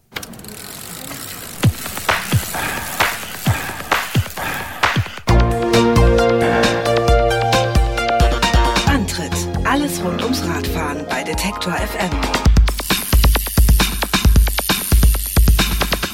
Es ist mal wieder Zeit in dieser Sendung und in diesem Podcast nicht nur über Fahrräder zu sprechen, sondern auch über das, was man mit ihnen macht. Ausfahrt des Monats haben wir diese kleine, aber feine Serie getauft und wir sprechen in jeder Sendung mit einer Hörerin oder einem Hörer über ganz persönliche, alltägliche, außergewöhnliche oder vielleicht auch herrlich normale Erlebnisse auf dem Rad ganz normal und durchschnittlich scheint uns das nicht zu sein, was Johanna vor kurzem unternommen hat. Sie hat mit einer Freundin als Team am Transcontinental Race teilgenommen und ist von Geraardsbergen in Belgien bis nach Meteora in Griechenland gefahren. Das alles nicht mal auf direkten Weg und trotzdem beeindruckend schnell. Wir müssen drüber sprechen. Hallo Johanna. Hallo, ja, schön, dass ich äh, darüber erzählen darf bei euch. Ja, wir freuen uns auch, dass du das tust. Und am Anfang müssen wir erstmal die Frage klären, was ist dieses Transcontinental Race für ein Rennen und was sind denn in diesem Sommer so die Eckdaten gewesen? Ja, das Transcontinental Race ist schon, wie der Name schon sagt, ähm, ein Race, das einmal quer durch Europa geht, ähm, mit Start in Geraardsbergen und Ziel in Vitiora. Und äh, dazwischen, zwischen Start und Ziel, sind vier sogenannte Control Points. Und die muss man anfahren. Das ist im Grunde ein Ellie-Cat in groß, für alle, die Ellie-Cats kennen. Ähm, genau, und man hat also vier äh, Control Points, die man ähm, bekommt von der Organisation und dann plant man seine Strecke von Control Point zu Control Point und hat am Ende ungefähr 4000 Kilometer auf dem Tacho, wenn man es denn zu Ende fährt. Was waren denn das für Control Points? Also wahrscheinlich nicht Moskau und Lissabon. Nee, genau. Also wir sind ähm, als erstes äh, nach Österreich gefahren. Ähm, der Control Point kam so nach 850 Kilometern. Das war die Silvretta Hochalpinstraße, Wieler Höhe. Dann ging es weiter nach Slowenien. Da sind wir zwei Pässe gefahren. Also man muss sagen, zu jedem Control Point gibt es dann auch ein Parcours. Das heißt, es reicht nicht einfach nur zu diesem Point zu fahren, sondern man muss auch nachweisen mit dem Trecker, dass man eine Strecke gefahren ist, also ein Parcours, der über diesen Pass geht, mit Start und Endpunkt sozusagen. Genau, also es ging dann nach Slowenien rein, zwei Pässe dort, dann ging es wieder in Norden ähm, an die Grenze zu Polen, das war der Kalkonoschke-Pass und dann ging es wieder runter nach äh, Bosnien zu Bielasnica und dann halt zum Ziel in Griechenland. Ein Großteil dieser äh, Checkpoints, äh, der klingt für mich wunderbar. Natürlich Slowenien, ähm, äh, Spindlerpass im Riesengebirge auch toll und dann äh, Bosnien sowieso auch und Meteora. Aber wir müssen eins klären oder zwei Sachen müssen wir klären. Du hast einen Trecker erwähnt. Nicht, dass da jemand so ein landwirtschaftliches Großgerät jetzt versteht. Da müssen wir drüber sprechen, was ist das? Und dann, es gab also an diesen Checkpoints vorgegebene Strecken. Gab sie denn sonst auch und gab es sonst irgendwelche festen Sachen? Also Routen oder Übernachtungen oder wie ist das geregelt? Also geregelt ist im Grunde ähm, sind diese Control Points, die dazugehörigen Parcours, die man fahren muss. Dann gibt es verbotene Tunnel. Also es gibt so ein paar Tunnel in Italien, gab es fünf Stück davon, die man nicht fahren durfte, einfach aus Sicherheitsgründen. Und es gab Road Warnings, das waren Straßen, die man nicht fahren sollte, weil die einfach ähm, gefährlich waren oder sehr starker Verkehr herrschte die hätte man aber, also man hätte die fahren dürfen. So, das war so der eigenen Einschätzung überlassen und auch, also wir haben gemerkt, dass bestimmte Straßen durchaus zu bestimmten Tageszeiten auch befahrbar waren, ganz gut, früh morgens. Ansonsten waren die aber alle gerechtfertigt, die Road Warnings. Und ähm, überwacht wurde das Ganze halt mit dem äh, Trecker per GPS. Also wir waren ein Dot auf der Landkarte, der überwacht wurde, wie bei allen anderen auch. Und die Route, die mussten wir komplett selber planen. Da war nichts vorgegeben sonst. Jetzt sagst du schon, wir mussten das selber planen. Du hast mit einer Freundin teilgenommen. Wie ist es denn dazu überhaupt gekommen, dass ihr da teilgenommen habt? Ist das so eine typische äh, Schnaps- oder Bierlaunen-Idee oder ist das so seit Jahren auf eurer Bucketlist, was ihr unbedingt mal machen wolltet? Nee, im Grunde gar nicht. Also wir, ähm, wir, wir fahren beide eigentlich äh, 40 Minuten im Kreis sehr schnell auf Bahnrädern. Also wir kommen aus dem Fixgear-Bereich und fahren äh, zum Beispiel das Red Hook-Kriterium. Also wir sind schnell und technisch und kurz unterwegs. Und das schon seit irgendwie vier, fünf Jahren jetzt mittlerweile. Ähm, daher kennen wir uns auch. Ähm, wir fahren für unterschiedliche Teams und hatten A, schon lange Lust, was zusammen zu machen aber ne, waren da irgendwie gar nicht so, also Ultracycling, also würden wir uns jetzt auch heute noch nicht als Ultracyclist bezeichnen, wobei wir das ziemlich gut gemacht haben, aber das war eher so, okay, hm, äh, warum macht man sowas so? Und ich bin aber so, ich höre sehr, sehr, sehr gerne Reportagen und Dokumentationen und schaue mir die gerne an über Menschen, die sowas machen. Und interessiere mich dafür, was die dazu bewegt, das zu machen. Und habe mir, glaube ich, zu viele äh, von diesen Dokumentationen angeschaut, so dass ich irgendwann einfach das selber machen musste. Und habe dann halt Marion gefragt und die war sofort dabei. Und genau, dann haben wir uns beworben und auch äh, so gemerkt, was das eigentlich bedeutet, das Rennen zu fahren und hatten dann auch schon mal zwischendurch ein paar Zweifel, ob wir das schaffen würden und haben es aber dann allen erzählt, so dass wir dann auch äh, so ein bisschen den Druck äh, von außen hatten, das dann auch durchzuziehen und haben dann einfach angefangen, uns vorzubereiten. Und es hat anscheinend auch äh, ganz gut funktioniert, was wir so gemacht haben. Ja, dann habt ihr dann also von 40 Minuten im Kreis fahren auf 4000 Kilometer aufgestockt. Wie lange habt ihr dafür gebraucht für die 4000? Für die 4000 Kilometer haben wir genau 15 Tage und ich glaube 21 Minuten gebraucht.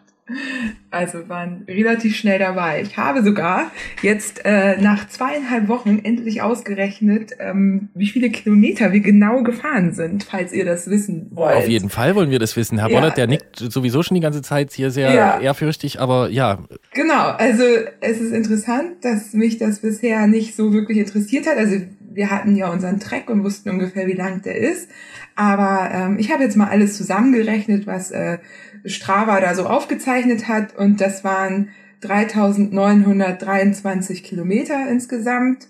Das bedeutet, dass wir am Tag 262 Kilometer gefahren sind. Und an Höhenmetern haben wir insgesamt 34.753, was einen Schnitt von 2317 am Tag macht. Das sagt Johanna, die selbst zu viele Dokumentationen über Ultrastrecken gesehen und gehört hat und deswegen einfach mal selbst 15 Tage mit dem Rennrad unterwegs war.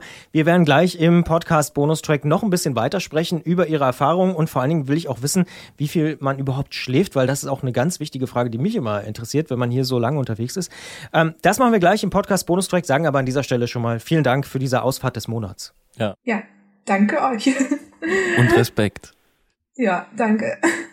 Und damit sind wir schon mittendrin in der nächsten Zugabe dieses Podcasts hier bei Antritt bei Detektor FM. Und ich habe die Frage eben gerade schon mal so ein bisschen angerissen. Ähm, ja, wie viel habt ihr eigentlich geschlafen? Also viel wahrscheinlich nicht, oder? Ähm, wir haben tatsächlich erstaunlich viel geschlafen dafür, dass wir äh, als Ultra-Cyclists da unterwegs waren. Die schlafen nämlich normalerweise sehr wenig und Strecke macht man im Grunde dadurch, dass man lange auf dem Rad sitzt und nicht dadurch, dass man besonders schnell fährt. Aber ähm, wie das so ist im Team, gibt es ja unterschiedliche Bedürfnisse und ähm, das Bedürfnis von meiner Teamkollegin Marion war halt äh, mehr zu schlafen als das, was man normalerweise machen würde. Also mir hat's auch nicht geschadet, muss ich sagen, aber wir hatten tatsächlich am Ende so ungefähr sieben Stunden Schlaf die Nacht. Und ähm, das muss man halt auch erstmal hinbekommen, wenn man in der restlichen Zeit diese Entfernung fahren muss, die wir ja auf dem Plan hatten. So. Und das haben wir geschafft, indem wir ganz, ganz, ganz diszipliniert zwischen fünf und sechs Uhr auf dem Rad saßen. Morgens kommt man immer am besten voran. Das ist auch eine schöne Zeit zum Fahren. ist wenig los und weil es ist eine ganz besondere Stimmung und es macht einfach Spaß und man verschwendet nicht viel Zeit, setzt sich aufs Rad und fährt einfach los und macht dann so wenig Pausen wie möglich. Also alles, was man auf dem Rad erledigen kann, erledigt man auf dem Rad. Essen, trinken, Planung teilweise, um einfach die, die Unterbrechung so kurz wie möglich zu halten. Dadurch kommt man dann auch voran. Ganz Und nochmal ganz kurze Nachfrage zum Schlafen. Habt ihr draußen geschlafen? Irgendwie so mit Minimal-Setup, Isomatte, Schlafsack? Oder seid ihr auch ab und zu mal in ein kleines Hotel oder so? Nee, genau. Wir hatten vorher überlegt, ob wir das machen.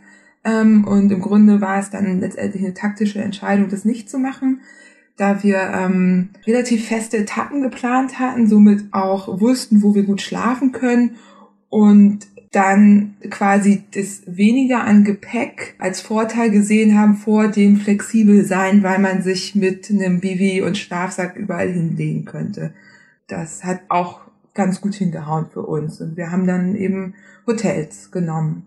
Ja, klingt nach einer sinnvollen Strategie, aber trotzdem ja in Summe noch eine ziemliche Extremerfahrung, ne, was ihr da gemacht habt. Ja. Ähm, was ich mich ja frage ist, ist man da immer klar bei der Sache oder wird es dann irgendwann auch mal so ein bisschen skurril im Kopf? Ähm, also für uns war es von Anfang an wichtig, dass wir immer klar sind, weil wir die Gefährlichkeit ähm, von nicht ganz klar sein im Kopf war uns einfach zu groß, so dass wir gesagt haben, das ist eine unserer absoluten Prioritäten. Wir wollen ausgeschlafen, fit und bei allen Sinnen auf dem Rad sitzen.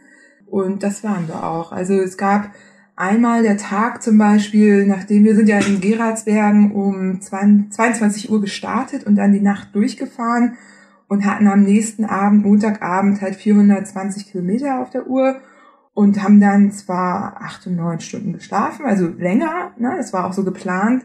Und der nächste Tag war aber hart und da hat man gemerkt, dass wir teilweise ein bisschen unaufmerksam waren und so weiter. Und da haben wir dann tatsächlich unsere Etappe auch ein bisschen gekürzt, weil wir gesagt haben, okay, ähm, wir wollen heute früh ins Bett gehen, um wieder ganz erholt zu sein und um eben aus diesem leicht angeschlagenen, leicht unkonzentrierten wieder rauszukommen. Okay, und dann habe ich noch eine Frage, ähm, weil ja. mich diese Rennen ja auch irgendwie faszinieren. Also ich schaue da auch gerne danach, wer es Vorschau auf diese Dot-Map, mhm, wo die ja. sich dann wie auf so einer Perlenschnur da alle bewegen. Neben meiner Fitness äh, vermute ich aber immer, dass für mich auch noch was anderes zum Problem werden könnte. Und das sind diese dicht getakteten Eindrücke. Ich frage mich dann immer, wie viel bekommt man bei diesem Tempo, bei dieser Schlagzahl noch mit von den Ländern und Regionen, durch die man fährt? Und ist das wichtig, dass man das tut oder ist es vielleicht einfach ein Rennen? Ja, genau. Es ist im Grunde einfach ein Rennen. Also ich bin selber auch schon auf Bikepacking-Touren gewesen und kenne den Unterschied und finde beides hat eine Qualität. Wir sind ja nun auch nicht geballert. Wir sind zum Beispiel auch kaum nachts gefahren. Wir hatten ja immer die Tagesfahrten. Wir haben einen Schnitt von, ich glaube, 18 bis zwischen 18 und 26 kmh am Tag. Ähm, meistens hat sich das so bei 22, 23 kmh irgendwo bewegt. Und da kann man schon auch alles intensiv wahrnehmen und aufnehmen. Aber es ist auch so, dass man morgens äh, in ein Land reinfährt und nachmittags äh, teilweise schon wieder raus, wie zum Beispiel bei der Slowakei. Also da, da erlebt man das Land auf eine andere Weise. Also was wir erlebt haben, waren, wie, wie sich Länder verändert haben, was auf einmal hinter der Grenze anders war, was da kam. Aber wir haben ja, wir waren ja in diesem Rennmodus, so, wir waren ja auf der Straße, wir sind ja gar nicht so unbedingt in so einen ganz intensiven Kontakt äh, da gegangen, so. Aber was man halt erlebt, ist, wie sich Europa über 4000 Kilometer verändern kann und wie schnell das sich auch verändern kann. So, das hat auch eine, eine ganz tolle Qualität. Und letztendlich ist es im Gegensatz zu dem Reisen, wo man dann mit dem Flugzeug irgendwo landet und äh, sich an einem Ort befindet, ist es immer noch ein ganz, ganz langsames Reisen. Oder mit dem Auto, wenn man mit dem Auto fährt, da fährt man ja viel schneller und das macht man mit dem Fahrrad ja gar nicht. Jetzt mal vielleicht so ein bisschen weg von der Makroperspektive. Gibt es auch irgendwie einen Moment oder eine Situation, wo du sagst, das ist mir immer noch im Gedächtnis, das war so der Höhepunkt der Reise? Oh ja, da, da gab es natürlich so einige.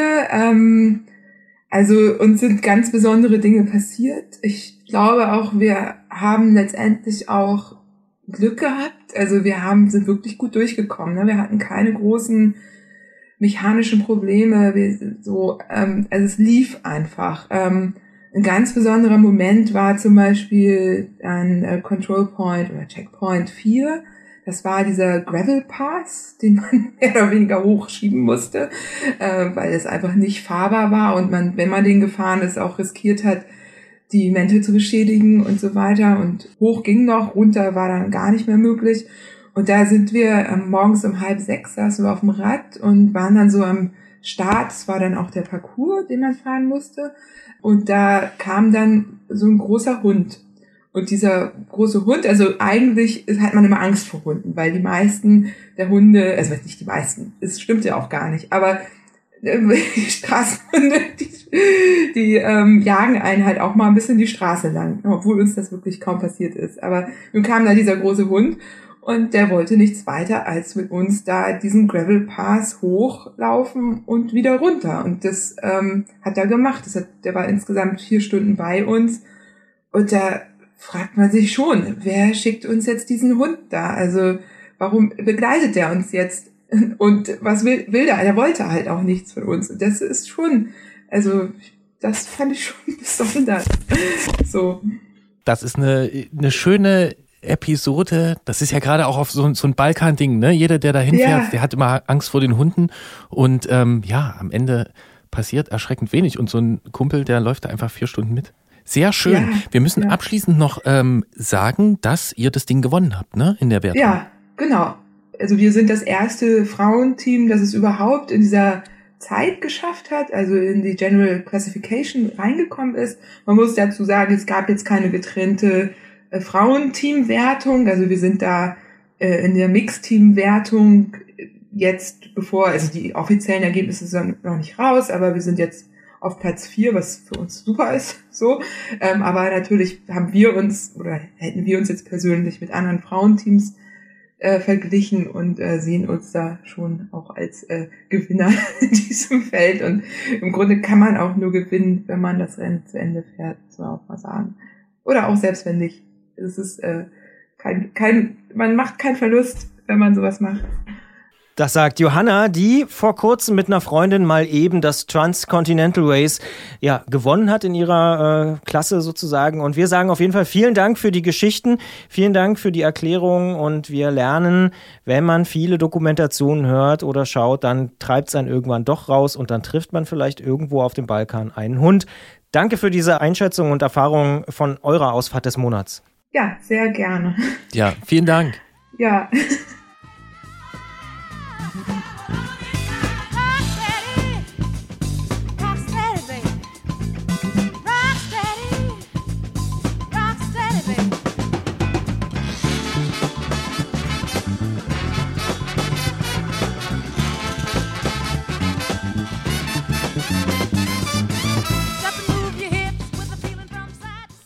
So geht's nämlich auch. Clever durchplanen und dann trotz großer Anstrengung relativ entspannt durchkommen.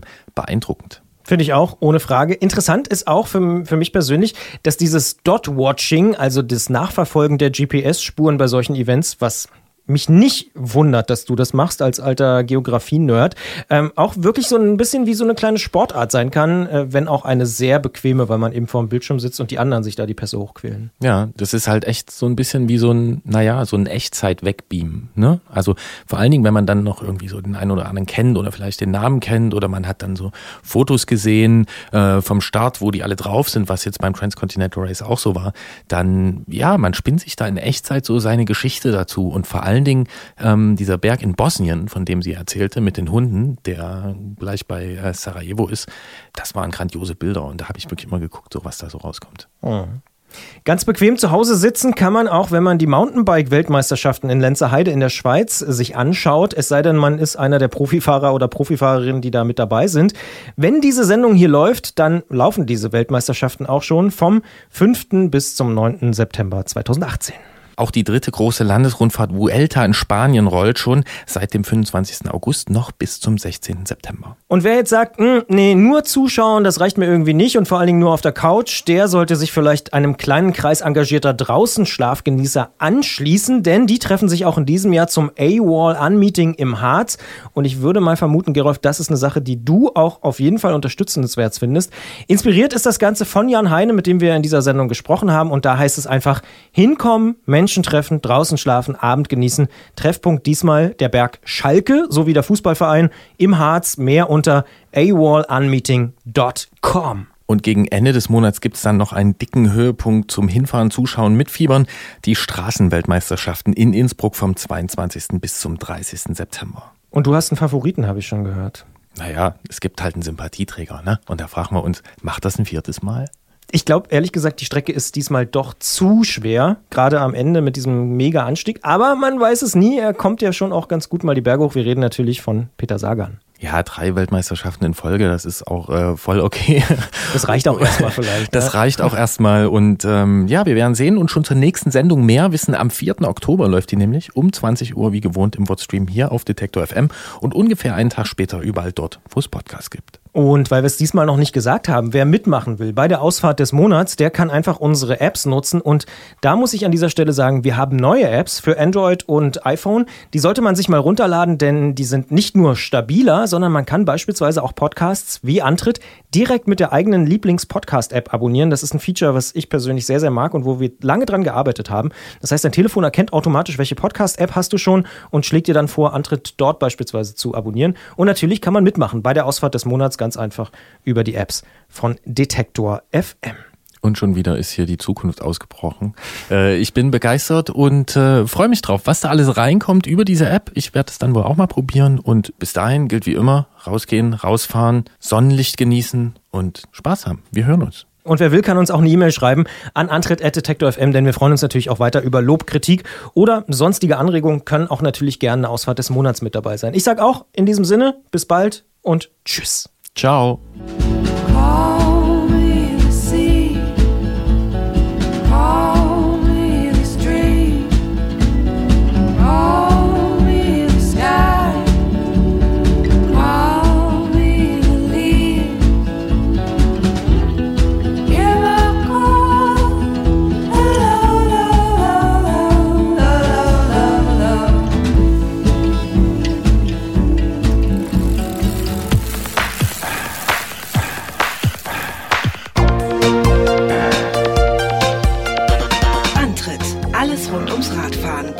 Detektor FM.